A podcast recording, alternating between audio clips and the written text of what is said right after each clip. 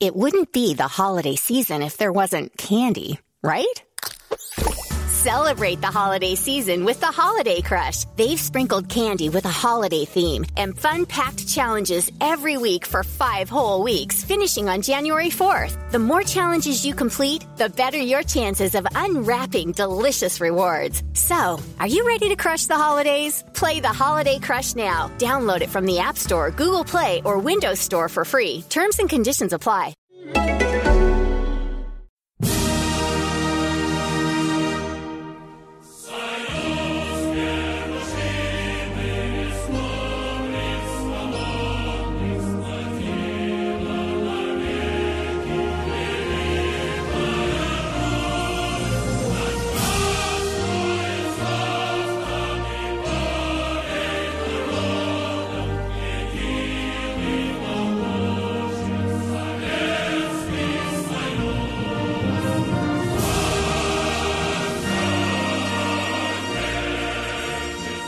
Hello and welcome to the Football Grad podcast. I'm your host Manu Veth, and as always, I'm joined by Tim Bogdanov all the way over on the Canadian West Coast. Tim, how's it going? I have to tell you, um, I'm in Croatia lying in the sun. It's been fabulous. How is it over there? Well, yeah, it's actually it's not bad here as well. It's uh, yeah, the weather is nice. Um, yeah, it's uh, summer. Um, yeah, so the West Coast is beautiful as ever. Um, I th- I don't know if you know Canada is not the most football country, but I feel like people uh, around me are getting ready for the World Cup. Uh, you know, that's a classic thing people do. Uh, they start having like polls at work and uh, people start discussing. And I, I feel like Canada is such a non-football country, but the only time when, you know, people start getting uh, care about uh, the football is Euro or the World Cup. So you kind of feel it's kind of nice. It's not as similar as they care about hockey, but it's still nice that people start asking you questions about who will win, how will Russia will do, and all that stuff. It's better to have a conversation at least about that than about some, I don't know, other sports which they talk about. Yeah, you know, I saw the other day someone, one of my Canadian friends tweeted out that they have Panini albums now in Canada. Oh, uh, I have one. I'm working on it. Yeah, so, as am I, of course, for my future kids. I know someone else who's been working feverishly on his Panini album, probably also for his kids, and that's Andrew Flint. Um, it's totally for the kids, isn't it, Andrew? I would try and keep a straight face, and I, I, told myself that lie for about five minutes. But um, yeah, I, am gonna I'm gonna lie. It's, it's, it's not for my kid at all. Well, unless you count me as a big kid, so maybe in that sense, yes.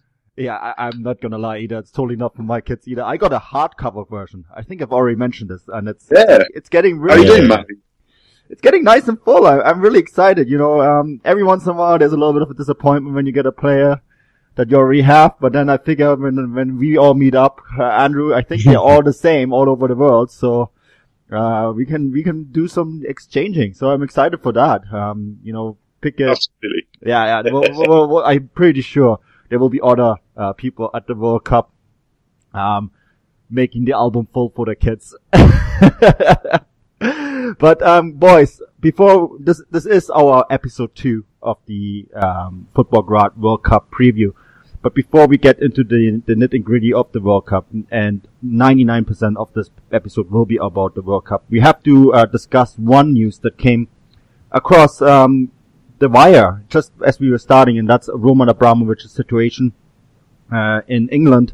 And the reason we're mentioning this is because Chelsea uh, just announced that they canceled the uh, construction of the stadium as long as Roman Abramovich um, is not able to work in England. Um, that was basically his statement. He said I, I, he is not willing to invest over a billion pounds into a club or into a country where he's not allowed to work. So uh, lots of speculations on what is going to be the future at for Chelsea, but also for Roman Abramovich. My personal assessment is that Roman Abramovich, um, as long as the, the the freezing conditions that you have between the United Kingdom and Russia, um, he will hang on to his as asset. That's what Chelsea is. I know fans don't like to hear that word. He will hang on to the asset, but I reckon there will be no major investment either. So it will be kind of like an Arsenal 2.0.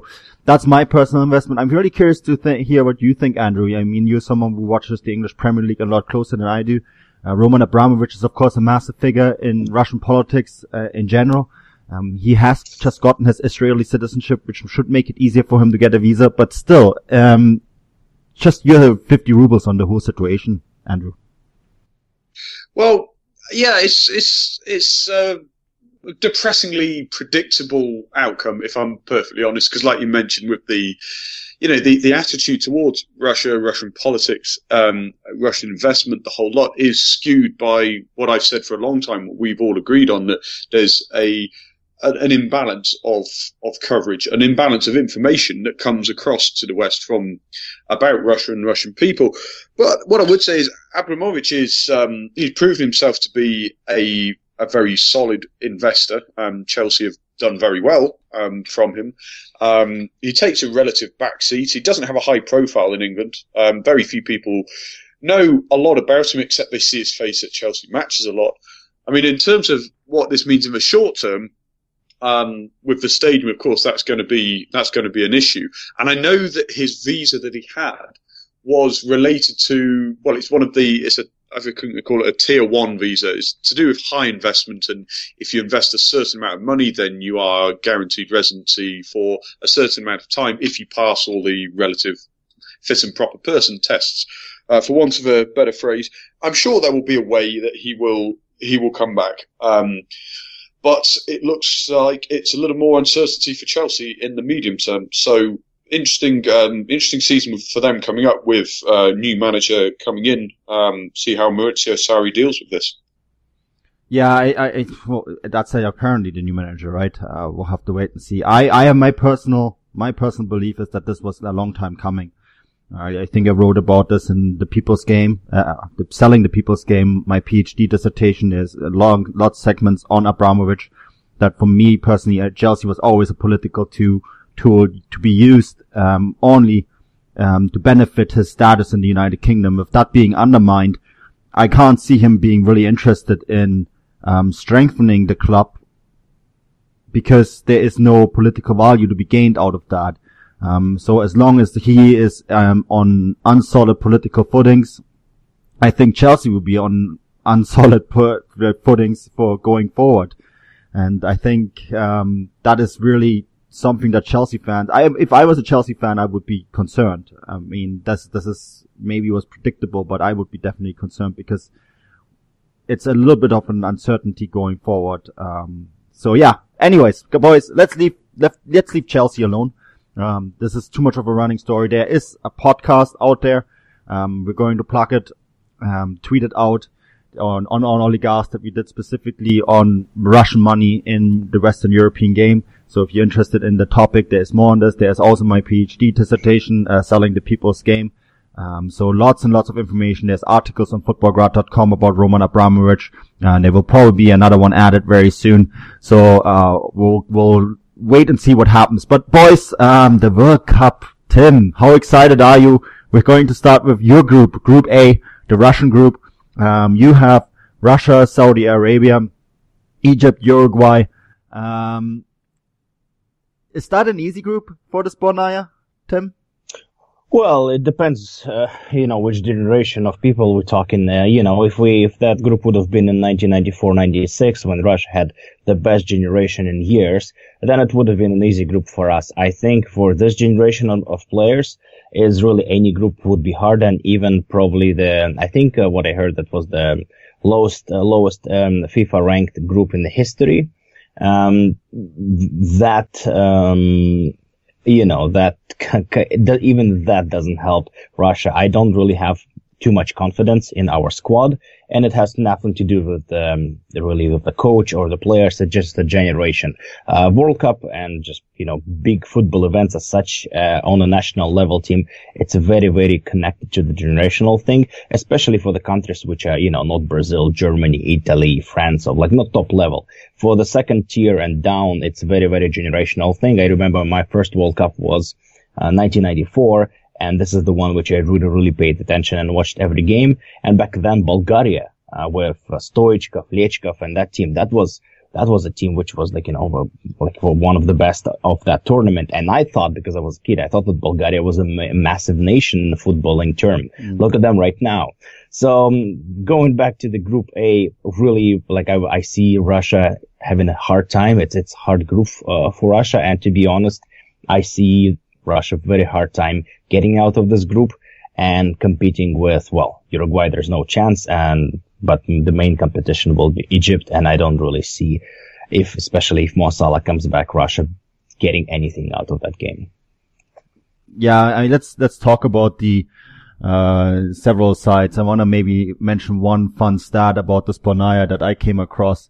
Um, they hold they hold a record, Tim. Believe it or not, Sergei Gorlukovich uh, has the earliest yellow card in the World Cup of the World Cup history. In 1994, he saw a yellow card in the first minute. That takes some doing. But um, let's talk about the the Green Falcons, the uh, Saudi Arabia. Um, they have one player in their midst, Mohammed Al Sahlawi, who has scored 16 goals. Uh, that sounds amazing um, when it comes to you know, World Cup qualifying, but he scored eight of those against uh, East Timor. So just to put that into perspective, which I guess is another record. Um, but speaking of Saudi Arabia, I mean, Andrew, you added um, a little bit to to our agenda that, and I think this is really worth mentioning. They sent nine players to Spain in a really bizarre deal, and this was just a, yeah. during the winter transfer window um, on loan. I think none of them actually played any minutes. Well, as far as I know, they they uh, I think two of them were on the bench for was it Leganés? Um, I may have got the team wrong now. I'm sorry because their names are so hard to keep track of. Um, but I believe one of them did actually score in a friendly yesterday or the day before. So um, it's a very odd deal, really. Um, you know, they've they've sent these nine players on loan to to Spanish clubs. Um, uh, I think one has joined Villarreal. Um, and there's, like I mentioned, there was one at Leganés. So there are some on the books, officially on the books at La Liga side, but um, it doesn't seem to have been a success on the pitch. You know, I'm st- what I'm starting to think about these players is that the deal wasn't about them being on the pitch in the first place. Um, we've seen a lot of, well, how should we call it, placed advertisement in football in different formats, um, and this seems to be more for that purpose than for the actual development of the players. Long term, it could be something that would be interesting. Um, I mean, Saudi Arabian players uh, almost exclusively play in their own league, and they don't develop experience of other footballing cultures. So it doesn't surprise me that they don't have, you know, a long history of success at the World Cup. Um, but yeah, it's an interesting it's an interesting story at least. So I'll be I'll be curious to see if they stay for next season or not, or whether it's all just pre World Cup. Um, in terms of the actual group, though, I, it seems an obvious thing to say, but I don't really see how Saudi Arabia can realistically target much more than grinding out a point against Egypt. Um, I don't expect to get change out of Russia in the opening game, so uh, it could be could be a tricky ride for them. Yeah, I have I have good memories when it comes to Saudi Arabia. The Germany's opening game at the 2002 World Cup, of course, um, I believe Miroslav Klose scored four goals against them in an 8-0 rooting. Um, it was a horrible game for the Green Falcons. It was a great game if you're a German national team fan. Um, interesting fact actually about Saudi Arabia. They're going to be the first team from Asia to open up, um, a World Cup. That has never happened before, even in when South, South Korea and uh, Japan hosted the World Cup collectively. I believe it was the uh, World Cup holders France that opened up the tournament instead. Um, so that's that's in, that's definitely something new, something to look forward for. Could be the biggest event that Saudi Arabia ever has participated in in the World Cup. Um, remains to be seen. Tim, surely Russia will have to get the three points in that match. Well, for the Russia, this is a must-have uh, win. Like I don't usually use those expression like about must because nobody really must to do anything on a football field. It's a game. But really, if Russia has any plans and as the coach um, outlined the goal um, to get out of the group, um, then obviously that's that's that's the game where they need to get three points because if they don't get three points, it will be pretty much impossible to get out of this group.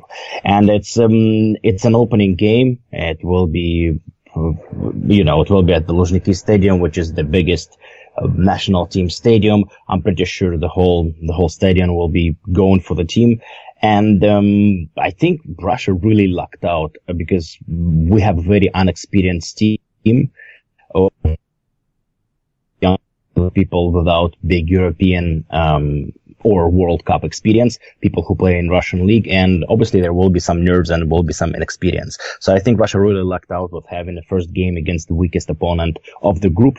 Um, so I hope that will help. And um, but really, we have unfortunately Russia have many stories of um, successful start and then everything goes downhill from there. Um, yeah, there was quite a few games. I can remember game against uh, was it 4-1 when we won um, uh, at the Euros in 2012, I believe it was. Then again, game against the Tunisia, I believe it was in what was it? 2000 something. But yeah, like it's it's just um, very consistent. And Russia in the recent tournaments starts with an easy game and starts strong, and then it all goes downhill from here. And kind of the the the uh, schedule of the groups really suggests that. So we'll see. Um, I'm not very hopeful. Uh, but um, the first game against Saudi Arabia, it's a really a gift in my opinion, uh, which can really, hopefully, will get a boost to the national team. Yeah, I think so too. I mean, they have to win. This is similar to the Confed Cup, of course, where the first opponent yeah. was New Zealand, right? And that was a must-win exactly. game. Uh, I think we can expect very much the same thing. There, there, will be a lot of pressure. I mean, this time the game will be at the Luzhniki Stadium, um, a fabulous facility that I haven't been inside in yet, but I know Andrew, you have been. It's it's a great stadium. Um, I'm really much looking forward to covering this game. Um, I think anything but a victory by Russia um, would be a massive shock. I think if Russia fails to get the three points there, the tournament will be over before it even begins. Um, because it get, it gets more difficult after that. Um, it really does. Uh, I think, you know, the next opponent, of course, then will be Egypt, and Egypt start the tournament um, on the 15th of June against Uruguay. And I want to talk about Egypt a little bit next. Um, the fun fun fact I have about the Les Pharaohs is that their keeper Essam El Hadary is going hmm. to be the oldest player at the World Cup. Um, if he if he starts, which looks likely, he's going to be 45 years old. He's going to replace uh, the Colombian keeper Mondragon, who was 44. I believe it was in Germany 2006. Um, anyone can jump in and correct me, but yes, that was um, that's going to be at least another World Cup history. But uh, I mean, everything about Egypt has been about Mo Salah right, Andrew? I mean, he has been the player in the Premier League. I know you support another team in red, but I mean, it's without a doubt that he has been fantastic to watch uh, throughout the season. He was taken out at the Champions League final. Um, I think you even said by a thug, um, and that came from a red, from a red devil, um, rather than an LFC fan. So that says quite a lot. Um, it really is all, all about Mo Salah when you look at this team, isn't it, Andrew? Well, he's certainly the focus. He's had he has had one of those seasons that comes along pretty rarely, to be honest. Um, well, if you exclude Messi and Ronaldo, the very few players have had a season quite like it. Um, you, and the, the, thing is, he actually genuinely does come across as a very humble, grounded sort of bloke. He's not flashy, he's not arrogant, he's respectful, and I think that's gone a long way towards um, the effect his season has had. Um, now, as far as I understand, he's expected to recover in about two weeks, which runs us right up to that very first game. So it would be questionable whether he'll actually play in the uh, the Stadium in in Yekaterinburg. Um, but we'll well we'll just we'll just have to see about that one. Whether he, he should be fit for at least some of the uh, for some of the tournament. Um, but uh, that's the problem with um, having such a world-beating player that their focus can be drawn away from the others. And I mean that in a good and a bad way, because they do have some talented players. I'm looking forward to seeing uh, Ramadan Sobhi. Um, is a, is a good attacking midfielder. He's not played as much as I thought he would for Stoke. Um, I mean, Stoke are a terrible side, but um, mm. he's a promising young player. Um, they do have Mohamed Elneny, who's, um, I mean, again, he's been solid without being spectacular um, for Arsenal. So they do have other players, but the circus that is created around Salah is the problem for me. Uh, I wonder how the other players will cope with or without him, to be honest. Yeah, it is very simple to to narrow it down t- to one team, isn't it? Uh, one player in a team, isn't it? Um, I mean, Tim, we spoke to some of the players. Um, we were lucky enough to speak to Omar Gaber at the um, one of the MLS friendlies, uh, not friendlies, uh, league games against the Vancouver Whitecaps just a few few months ago, right? And um, he is going to be one of the players that could have a breakout um, breakout at this World Cup because he's a very good player. You know, we we watched him throughout that match in LAFC, a very good side, um, not just by MLS standards, just in general. That's definitely another player to watch, isn't it? Yeah, there's in general. Well, yeah, we we saw him. He was uh, very nice in the conversation with us, and he also contributed. Uh, sort of, he was uh, one of the best players uh, in that game we saw.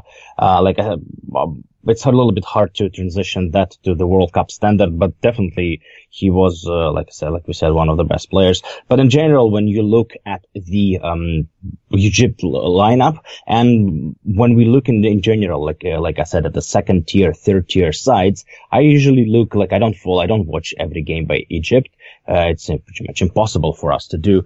But you just look at the, at the leagues which they represent, and you see there's quite a lot of players from English uh, Championship and the Premier League. You see players from France, from Portugal, from Turkey. You see that those players play at a fairly high level. And to me, that gives a confidence that, that, you know, that this team will have mm, significant, you know, presence at, at the World Cup. Uh, again, if we're talking comparing to Russia, we have only one players player who plays abroad. And um, so yes, some players get Champions League experience through CSKA, Zenit, Spartak, but at the same time, we have quite a few players who don't have experience um, of that big stage. And to me, in the Champions League, in the big uh, World Cup and Euro tournaments, experience plays a very, very significant role. You, there's only maximum seven matches which you can play, and you have to be focused and you have to be motivated and you have to be at the top of, of your physical conditions after a very long season for one month.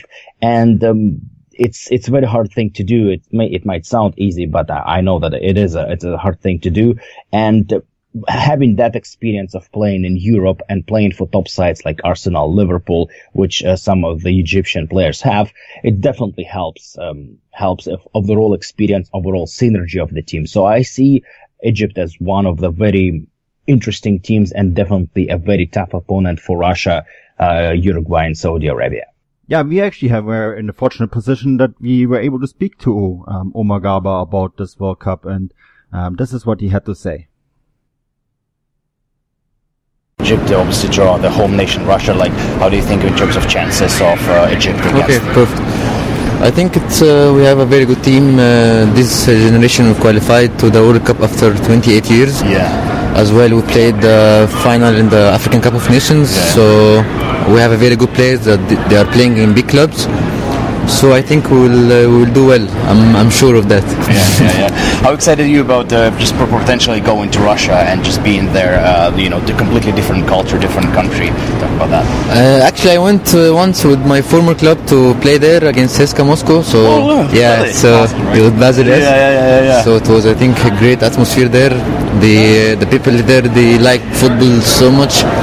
So we are we are so excited. Yeah, yeah. we are so excited. Yes, for that. Yeah, Just a quick question with with Mo Salah. He's been phenomenal in Champions League. He was great for Liverpool in the two games against Manchester City. Do you guys feel because you're in a group of Russia, Uruguay, and the Saudi Arabia? Saudi Arabia yeah. Do you guys feel have a chance? How deep could you go in this tournament?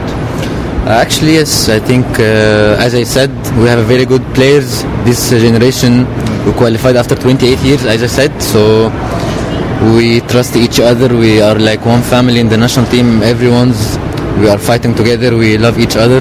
Yeah. So I'm so I have a confidence. We, tr- we trust each other. So I'm sure that we will do special thing there. I'm Russian, and I think that you will win us. I, That's how good you are. Yeah, I'm actually so going to be at the tournament. I'm going to be at one of your games. Yeah. okay. So, so, good luck. Good Thank luck. So good luck. Good luck. Thank good you. Luck. Appreciate it. Thank, Thank you. you so much. Thanks. All right. Yeah, that's uh, that was Omar Gaber. Um, yeah, let's leave Egypt alone. Let's talk about the, the final side. And this is, of course, the, the big favorite for me in this, this group A, and that's Uruguay. Um, I have to say, La Celeste, the, the, the Sky Blues, um, of course, they were the country that hosted the first ever World Cup uh, back in 1930. They're of course hoping to host the 2030 edition um, as a hundred year jubilee. I think together with Argentina and Paraguay. So that's uh, something something to look forward to. Um, Andrew, hands down, not just the favorites in this group, but maybe even one of the underdogs to win the whole thing, isn't aren't they? Uh, I'd love to. I'd love to wear my heart on the sleeve and say Russia are going to storm this group, but yeah, of course, Uruguay have got. it's um, I could try, but it's just no point. Um, no, Uruguay are they've they've got a hell of a lot of pedigree, and they've got one of the most um, threatening uh, forward, Edinson Cavani, who is one of those players who I've always actually I've always actually rated him because he's very consistent and he doesn't seem to complain too much, despite always being slightly overshadowed by it was Ibrahimovic for a few years, then Neymar arrived in Paris, but he's been the consistent one. Uh, and Luis Suarez, of course. Um, I mean, those two names are just in themselves will be quite a handful. Um, something tells me that Sergei Ignashevich and Vladimir Granat will have quite a few problems containing them if if Marko Arnautovic can can cause some trouble, and those two certainly will. Um, but you know, it's the the thing is, it's it really isn't just about them. They they have players who are playing regularly in Italy. Um, there's uh, you guys will know a bit more about Nicolas Lodeiro than I will at yeah. Seattle. Um, I, I, haven't seen him play a lot, but I know he's he's got a lot of experience. You've got um, Diego Godin, one of the best defenders in the world, um, and yeah, they're going to be a challenge. And I'm not so sure how far I think they'll go purely because of who they will meet in the next round. Um, Spain or Portugal, I think, would be a step too far for them. Um, if the draw was kinder for them, then I might I might side with you on that one. But purely because of who they will play next, I don't think I see them going much further than the next round. Um, but then again, I'd say the same for whoever's runner up in the group too. So uh, I'm looking forward to seeing them play. Um, they'll be entertaining, and uh, yeah, I, I want to see good sides go through. I, am not, you know, I don't really mind as long as play, teams play well. I don't mind if it's an underdog or it's a good side who go through, um, and they have a lot of quality. So if they're entertaining, then I will I will support them all the way. Yeah, Nicolas Lodeiro, I'm a big fan of him. Actually, that's one player definitely to watch in this group. I mean, you mentioned the the big ones already, uh, but he is of course, um, yeah, a player that outside of Major League Soccer, not a people, not a lot of people know. Um, you queuing in already? Group B, Portugal and Spain, possible opponents of the first place team, right? Um, I think that's maybe the worst news for, for Russia is that even if they finish first, um, they would face Portugal or Spain. Um, and I wanna, wanna talk about this group. Um, at a first glance, a lot of people said, well, this could be possibly a group of death um, but really, it's only at the first glance, isn't it, Tim? Because when you look at the beyond the two big ones, Portugal and Spain, um, they might steal points from each other, but then the other two teams are Morocco and Iran. And yes, they can be stumbling blocks in any tournament, but do we really see those two smaller countries threatening the likes of Portugal and Spain in this one? I actually do. Uh, and I have a slightly different opinion because I think that Morocco, I'm, I'm speaking specifically about Morocco, has a very good generation of players. And I'm not saying that Morocco will go and w- win the World Cup, but they definitely, it will be tough uh, games uh, for Spain and Portugal. Spain, I don't see really any issues uh, qualifying because again they have they uh, refreshed uh, their side uh, from the recent years. I think they still have that hunger of you know of, of, of winning, and I see them as one of the favorites of the World Cup. But Portugal, I think you you know I think it will be actually between Portugal and Morocco, and I'm not sure if Portugal will win. Of course, they have the experience of the Euro, but um, we often see that after winning a big success and uh, winning the trophy, some some teams, if they don't get significantly um, you know, rotated or refreshed in terms of just the bringing new players in, the the next tournament sometimes is not as successful, especially when we're talking about, like I said, slightly maybe second tier uh, nation as Portugal is. Um, obviously, Cristiano Ronaldo, who is still the best player, he's not getting any younger and he does uh, slightly less work. Uh, they left uh, at home, um, their savior from the Euro, Eder, who plays now for Lokomotiv Moscow, who actually scored the, the winning goal, which brought Lokomotiv Moscow the, the, the, the league in Russia. Uh, but at the same time, if you look just uh, going back to, to the original question, look at the Morocco side. Wow, they have quite um, an impressive lineup. Like obviously Benatia, who is the captain of the team who plays for Juventus. You have, like I'm looking at their squad. I know lots of their players and those players play at, a quietly quite high level. I'm not saying that again that they're gonna go and win the World Cup, but this is not an easy team to beat. They have a good generation coming up, and um, I think they have a slight chance of maybe upsetting the the, the odds and making it tough to, uh, for Portugal to to qualify. I look if we're talking about Iran, Iran team. I looked at, at their squad. I looked a little bit of how they qualified and the results they played. Again, I haven't watched uh, any games by this team, but again, I don't see them. Mm, playing a significant role. The only cool fact, uh, which for us, for Futbolgrad uh, people, is that they have quite a few, and to be specific, three um, players who play in Russian Premier League. But again, those players play for teams like Amkar. Um, and um, Rubin Kazan, you know, not, not the world beaters and uh, Terek Grozny. So that kind of identifies the, the level of players uh, that Iran have in their squad. Um, it will be interesting. We talked many, many, many times on this podcast about Serdar Azmoun, and he has been linked with many clubs for a very long period of times. So maybe it will be for him another chance and maybe a very big chance to, you know, to show his level and maybe eventually get a move to, to Europe, which will be, I think, it's, um, well, uh, that's a step which, a step for him, which has been along, um, in the plans. Uh, but yeah, that's to me the, really the only interesting player on that side, Serdar Azmoun from Rubin, and uh, you know I hope he will deliver something so he will get that move because I think he needs to go to Europe. But again, this is a little bit more Futbolgrad talk, football mm. grad talk more than actual World Cup preview. Yeah, there's a couple interesting players in that Iran side. I definitely would say uh, Serdar Azmoun and also uh, Reza Goshan Nishat, who plays for Heerenveen, um, another interesting player, and then of course Ali Reza Jahanbakhsh uh, at AZ Alkmaar, um, who I believe won the, the goal scoring title in the Netherlands. And then, of course, uh, an interesting fact to Iran is they have been, they actually managed to stay without a goal scored against them for a thousand minutes in the qualification stage.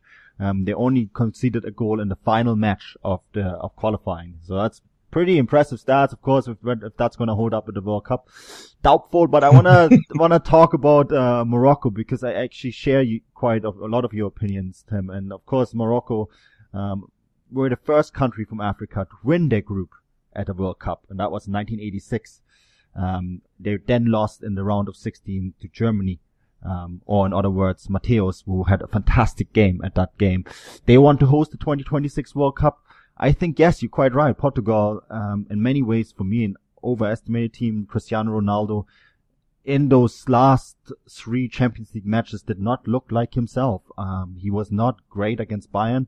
He was not very good at the maybe the oddest Champions League final I have seen in my lifetime. And uh, I don't know if if they are going to be managing to do the same thing at the World Cup than they did at the Euros. And I'm really curious to hear your opinion on the Seleção, um, Andrew? Well, I mean, this it's it's a it's a hard one to call. Really, my first instinct is that well, we've always I've always been talking every preview we've done, every conversation we've had. That about Spain and Portugal are going to be the two who go through because on paper they really should do. But the thing is, you mentioned about, pardon me, you mentioned about um, Portugal's well, inconsistency to say the least. Um, they they were very good for the opening half an hour of their friendly, which I, actually did watch against Tunisia um, yesterday or the day before. Uh, but then they conceded two goals at home, um, very very poor goals as well. So um, defensively they have issues, and and you know you've mentioned already the well, certainly the defensive um, capabilities of Iran. Their their history is of being a very solid side. I don't know a lot about all of their players, but um, you mentioned their strikers there. The uh, Reza Guchanet. I'm not going to be able to pronounce as well as you, man. Um, Reza. Ali Reza and Sada, we'll stick with the first names so I don't insult them. They've got three experienced, young. Um, uh, you know, they they've got a lot of confidence in them. Morocco are also a very strong uh, side defensively. Hervé Renard is a vastly experienced coach, and they will both be playing to frustrate and contain, and Portugal can be got at. Cristiano Ronaldo's got personal issues with Real Madrid. It seems like every summer there is now with him. Mm. Um, is that playing on his mind? He's 33, like you mentioned, very likely to be. Well, uh, you know, he has said he wants to play on until he's 40, but realistically, this is his probably his last World Cup to be not going to happen. um, well, you say that. I wouldn't be surprised to see him turn up in four years' time, but um, he certainly won't be as effective. That's uh, I think that's safe to say. Um, yeah, I, I actually genuinely do hope Morocco do well because their bid for 2026 World Cup. Um, I don't know how it's been seen over in North America. You guys are, again in better position to comment on that, but it does seem like Morocco's bid is gathering a little bit of pace. So in was it two weeks' time, we'll find out. Um, it'll be very, very interesting to see where that bid comes from. And if they do win that bid, then suddenly it's a bit of a boost to them. They, the younger players coming through, etc., etc. So, um, I still expect it to be Spain, Portugal to go through, but possibly with a scare or two along the way.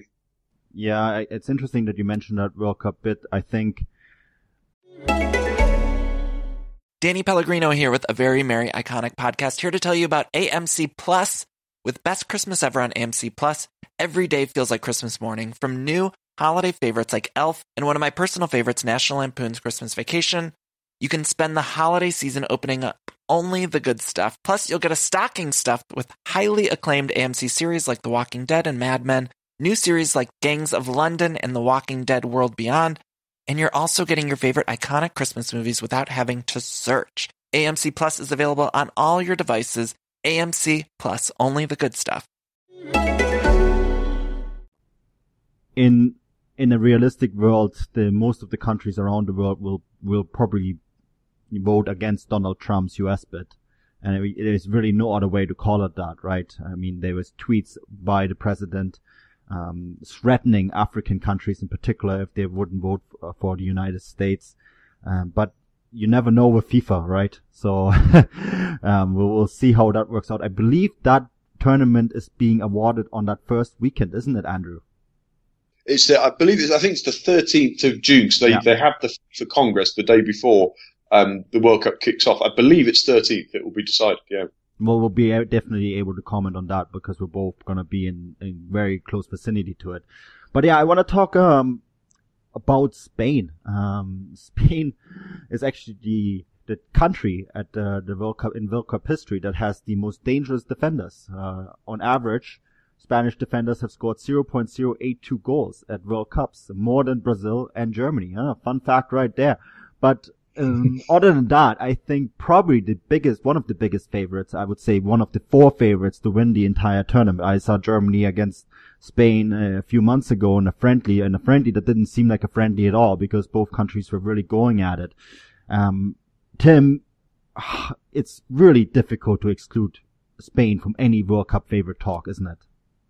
Absolutely, yeah, yeah, yeah. I think I see them as one of the biggest contenders to win the World Cup. Um, I don't really like saying, okay, this nation or this nation will, will win the World Cup because it really comes down to the draw. And we've known for the history of World Cups that there are many surprises.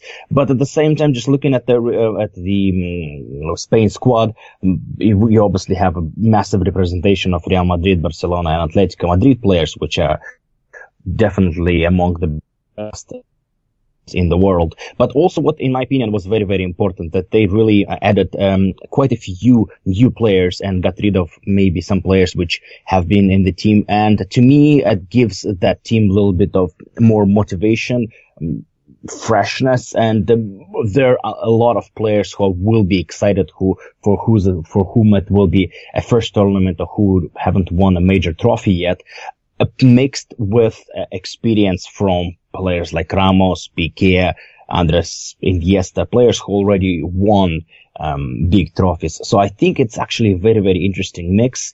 And um, I think the Julen Lopetegui made right choices in terms of keeping that mix of mm, fairly new, new, young, but at the same time players who play at the obviously top level, and he kept quite a few experienced players who will definitely help um, just with the mentality of the dressing room. It's just you, yeah, you obviously like you know we you we're looking at just at, at just squad. It's it's unbelievable all the names which they have. It's it definitely will be a team to watch and team to which will be competing uh, to win uh, the World Cup. Mm, I'm interested. Just I'm curious. This is I'm thinking out loud. For me, interesting which um, strategy they will go with and which um, forward will be featured in the squad because they have a choice between Aspas, uh, Rodrigo Moreno, Lucas Vázquez, and Diego Costa. Mm, it's really uh, four very, very different strikers, and obviously they can play with the false nine.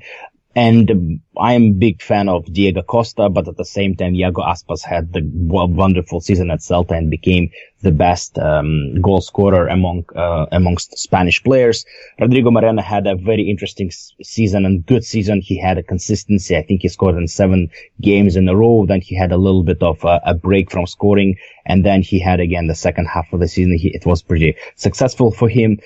So it, it, he Julen Lopetegui has quite a few um, interesting choices up front, which uh, will give absolutely different, um, you know, vision of the attack for the national team. And um, I'm that's for me the biggest interesting, the most interesting thing about the squad selection with um, with which um, striker or maybe it will be a false nine uh, Spain will play. Uh, the rest is pretty obvious, you know, very strong defense with Ramos and Piqué, Alba, and hopefully Carvajal if he if he's available to go maybe you know we'll we have to see.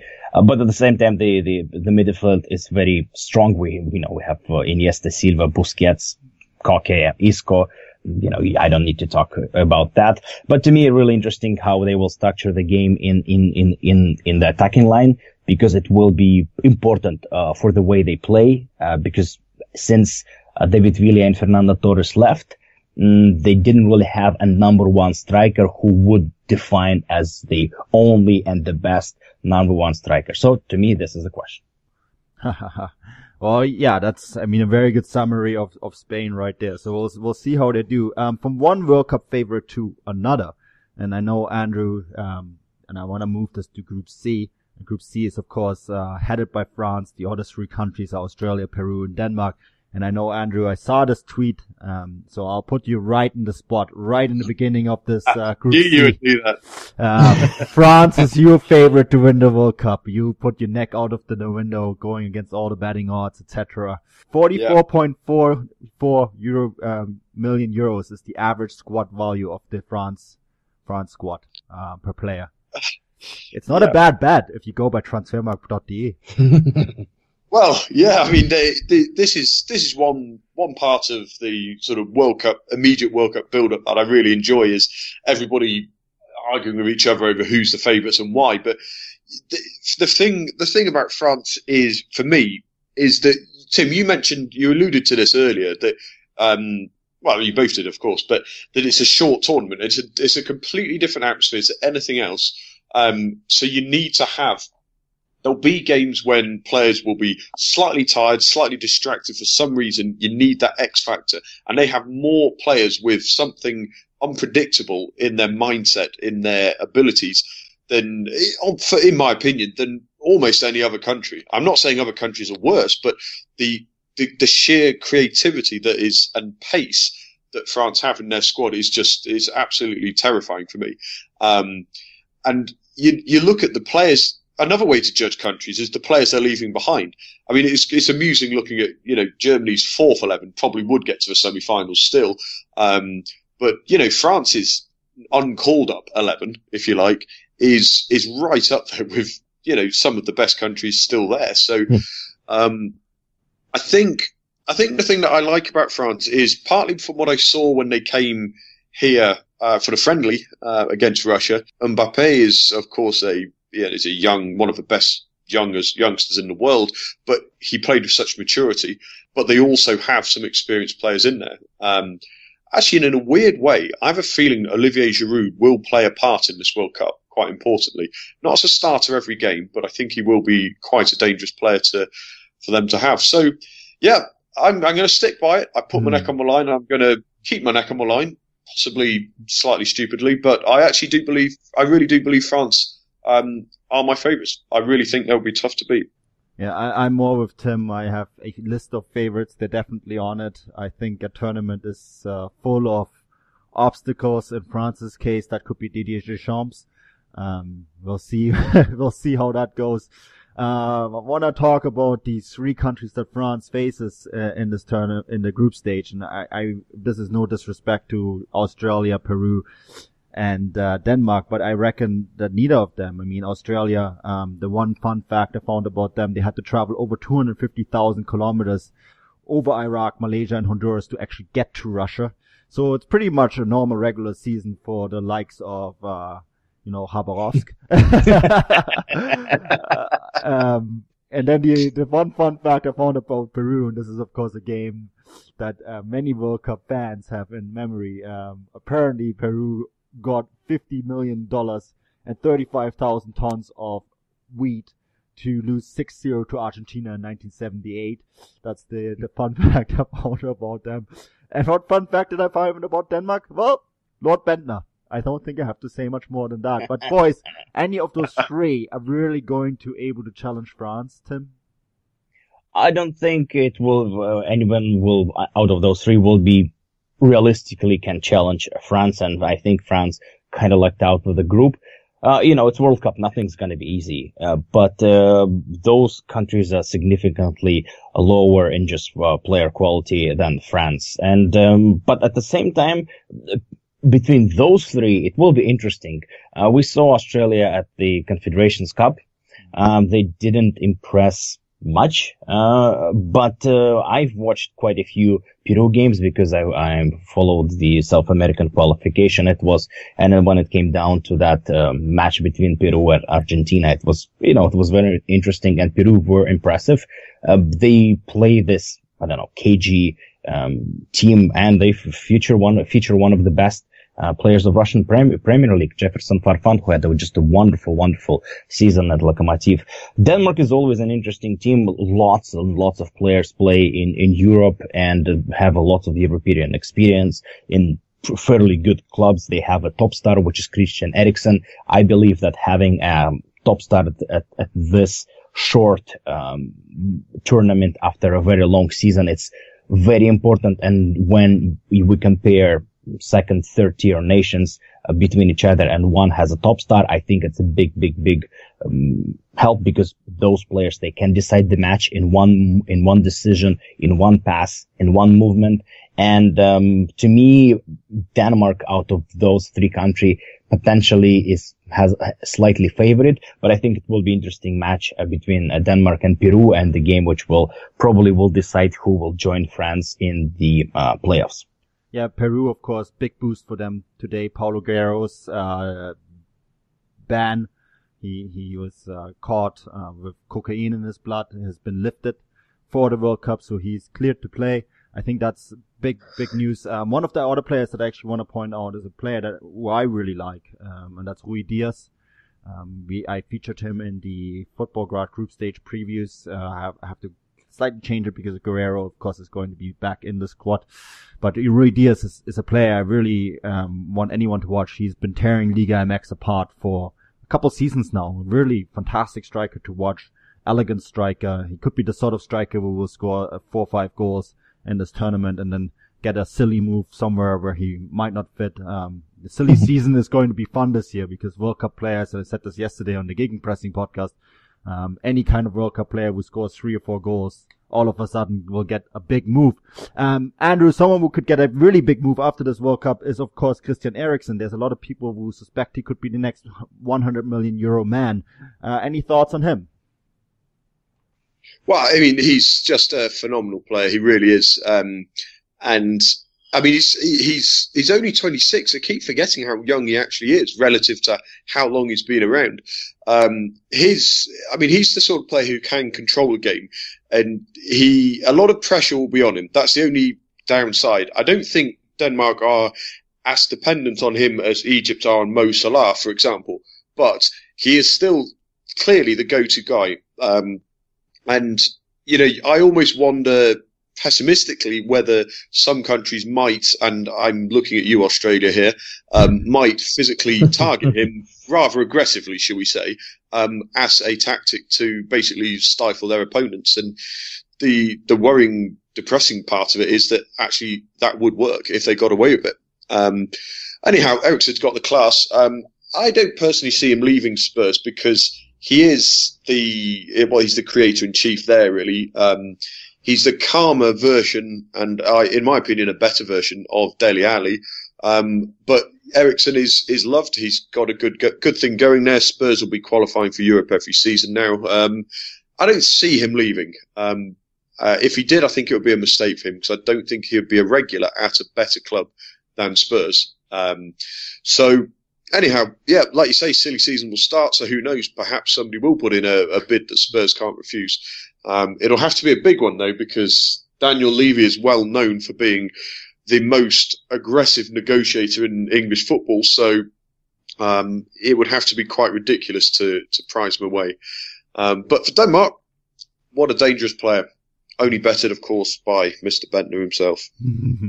who's, who's, having a resurrection in uh, Norway, by the way. I read a really good article on him. Apparently, he's really sorted out his life. But let's leave that group alone. I want to talk about the final group that we're doing today, and that's Group D. And um, maybe Lionel Messi's last chance to win a World Cup. Three World Cups, boys. Three times his team lost against Germany. Um, we we really seem to be cursing those Argentinians, poor guys but um, not an easy group. I mean, when you look beyond uh, Argentina, and I think this could be maybe the group of that. That is, the other three teams are Iceland, um, the smallest country ever to have um, reached the World Cup in terms of population, and then of course Croatia, uh, the country I am currently in. There's a lot of excitement in Croatia at the moment about this World Cup. I tell you because the the Fiery have a have a fantastic squad, uh, maybe one of the underdogs to watch, and then Nigeria will have pretty much already won the um, when it comes to the prettiest jersey or the most uh, yeah, sold jersey. I sure. think latest oh, I read five oh. five million five million orders online. I mean that's that's mind boggling. Nike Nike really Nike really shot down the Eagles with that one, um, which is fitting because they're the Super Eagles. But yeah, Argentina. Um, Andrew, Lionel Messi's last chance to win a World Cup? Yes or no? Actually, I'm going to say no. Um, I can I can see him as the experience. He'll play a slightly more withdrawn role at the age of 34, 35 when it next comes round. Um, but realistically, I'd say this is his best last chance. Um, let's put it that way. Um, Argentina, I don't know what it is. They have. The, I mean, there are so many countries that have a ridiculous array of attacking players. Argentina are are another one of them. I mean, when you've got the likes of um, Paulo Dybala, I'm a huge, huge fan of his. I think he's he really is absolute class. Um, you got Sergio Aguero, who is about the most experienced goal scorer um, after Messi, of course. Um, he's Manchester City's record goal scorer, I believe. Um, you know, and he's uh, he's got to prove himself to get in that side. That's how good they are. Um, I think maybe the problem for Argentina is how they fit all their best talents into the side um, and still play a system that can contain and beat other teams. Uh, I'm not entirely sure that's actually possible, to be honest. Um, so can Sampaoli strike the balance? Really, that's the that's the question for me. Overall, I just don't quite have enough faith that they will be able to do that. Um, I hope for Messi's sake that he at least gets gets his country um, to the semi-finals, but I, I, I don't, I'm not sure they will. Um, you know, Messi's, Messi is a leader. He's phenomenal and one of the best players of all time, stating the obvious. Um, but will, will Argentina have enough to support him? I mean, their defense is what worries me. Um, uh, to put it to put it bluntly, I have zero faith in Nicolas Otamendi. I think he's a vastly overrated player. Uh, a lot of a lot of commentators and, and, fans in England say that they think Otamendi's had a great season. He's been in a good side. Um, and if he's one of your main defenders, then I think there are problems problems to be had there. Yeah, I would go along with that, Andrew. Um, I think defense and goalkeeping is for me the big weaknesses. When you look at all the other teams at this World Cup, that I count among the favorites, and that actually includes Croatia. Maybe this is this is a very well balanced side, and in every position on the field, goalkeeping, defense, midfield, attack, and that could be. I mean, Tim, this could be as early as the group stage for Argentina that they, they they're getting um, a massive negative result when they face this Croatia side because I mean it's not just I'm not just biased because I've been lying on the beach here in Croatia and eating great Croatian food.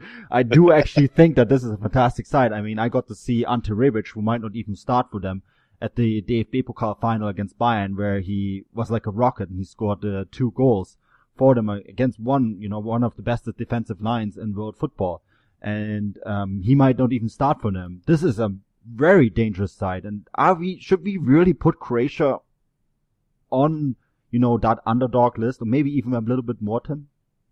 No, I, I don't put them at underdog list at all. They have a wonderful generation. If we just take a look at their uh, three midfield, Rakitic, Kovacic, uh, Luka Modric, mm. well, it kind of speaks for, speaks for itself uh, with um, Mr. Mandzukic up front.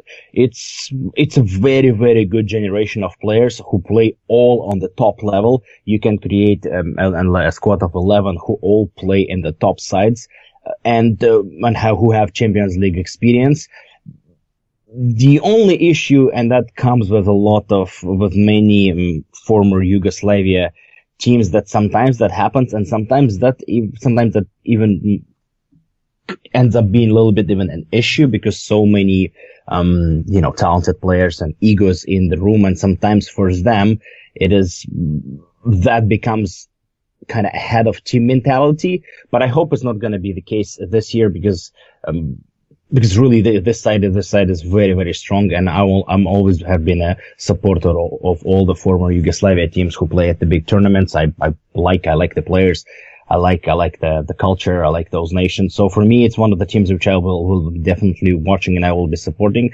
And I think Argentina really didn't didn't have luck with the draw. Mm. They with what uh, you know me, Andrew, and uh, Yuman are not only the people in the world who are really concerned about the balance of Argentina team. Everyone sees that, and that's an obvious issue with them with a brilliant striker for um, a line and then pretty much um, big hole in defense.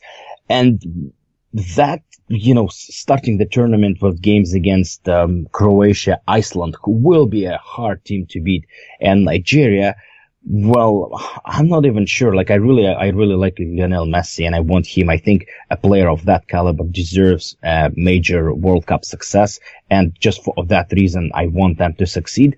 But really, it's it's gonna be very, very hard for them. I won't be surprised if if they really don't qualify to playoff. I'm not giving any, you know, predictions here, mm. but. Uh, it will be very hard for them to. It it, it they they really had bad luck with, with that draw.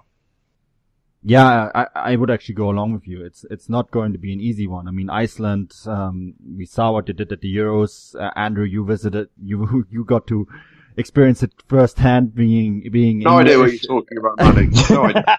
I was not going to dwell on it too much um, because I think Iceland, as much of a great story it is, I think that the other three countries are maybe a step too far for them. I mean, I, I look at the Nigeria. This is another great side. Um, with very good players, like Kelechi Iheanacho, for example, from Leicester, Ahmed Musa, CSKA Moscow, we, we follow all the time, Alex Iwobi, uh, Victor Moses, who, who's been reinvented, um, you know, and Ndidi also from Leicester City.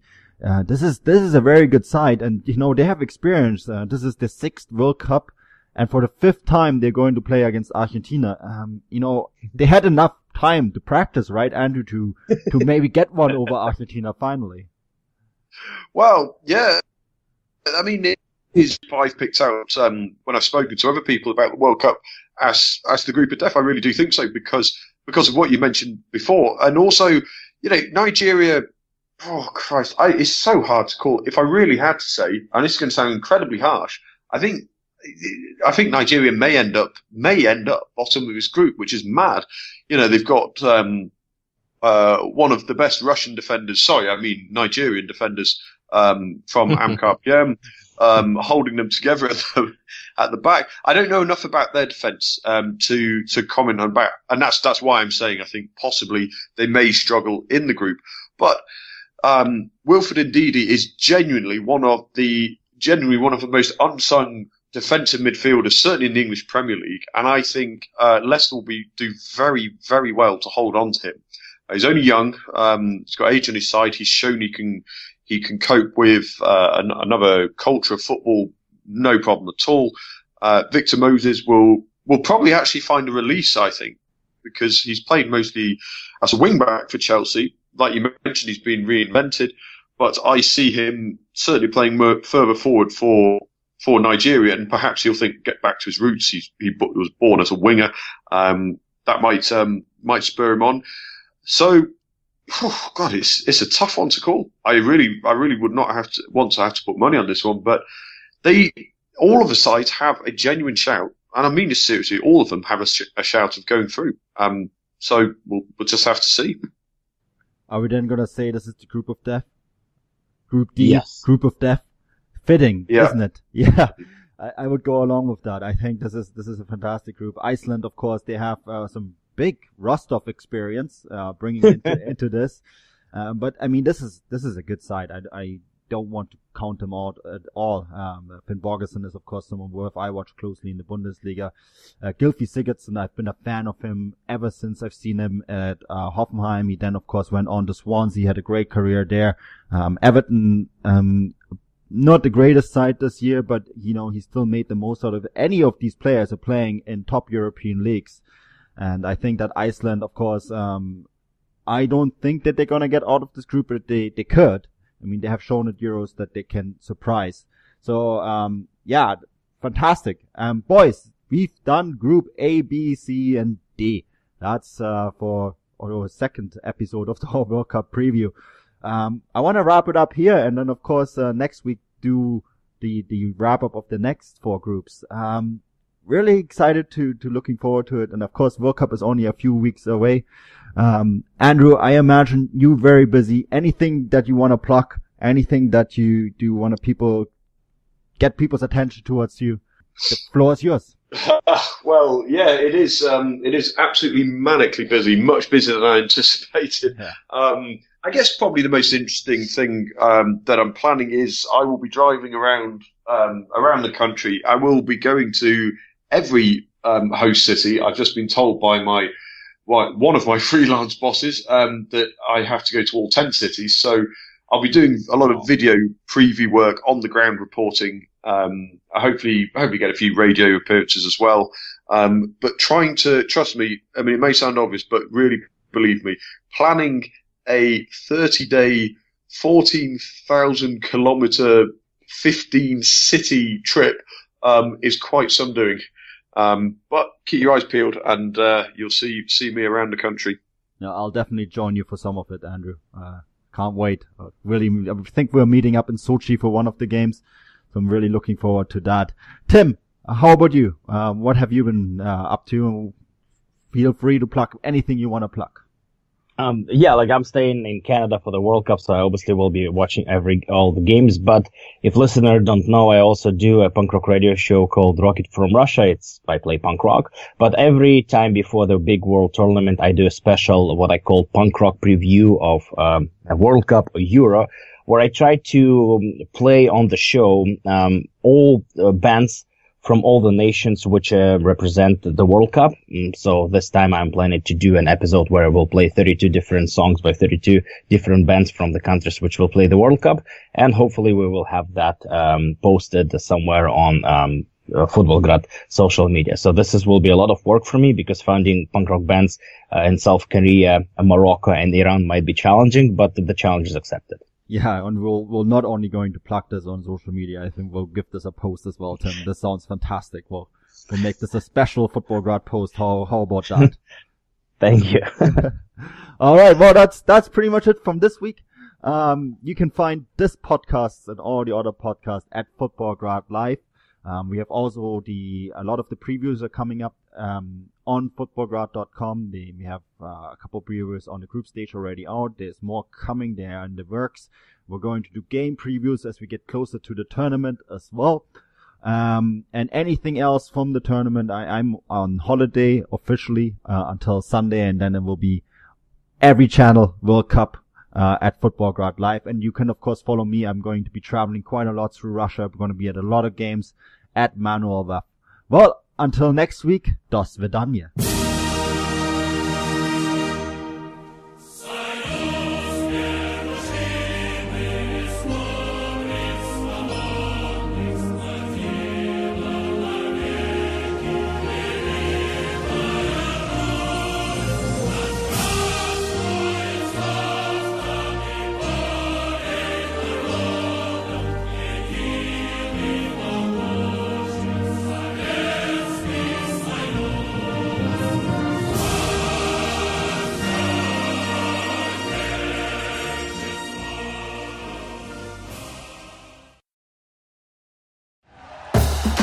For listening to Bleav. You can show support to your host by subscribing to the show and giving us a five star rating on your preferred platform. Check us out at Bleav.com and search for B L E A V on YouTube.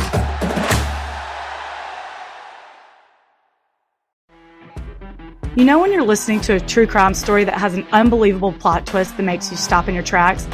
That's what our podcast, People Are the Worst, brings you with each episode. I'm Rachel. And I'm Rebecca. We're identical twins who love true crime cases that make you say, didn't see that coming, and we hate the people responsible for them. Listen to People Are the Worst now on Apple, Spotify, or wherever you get your podcasts.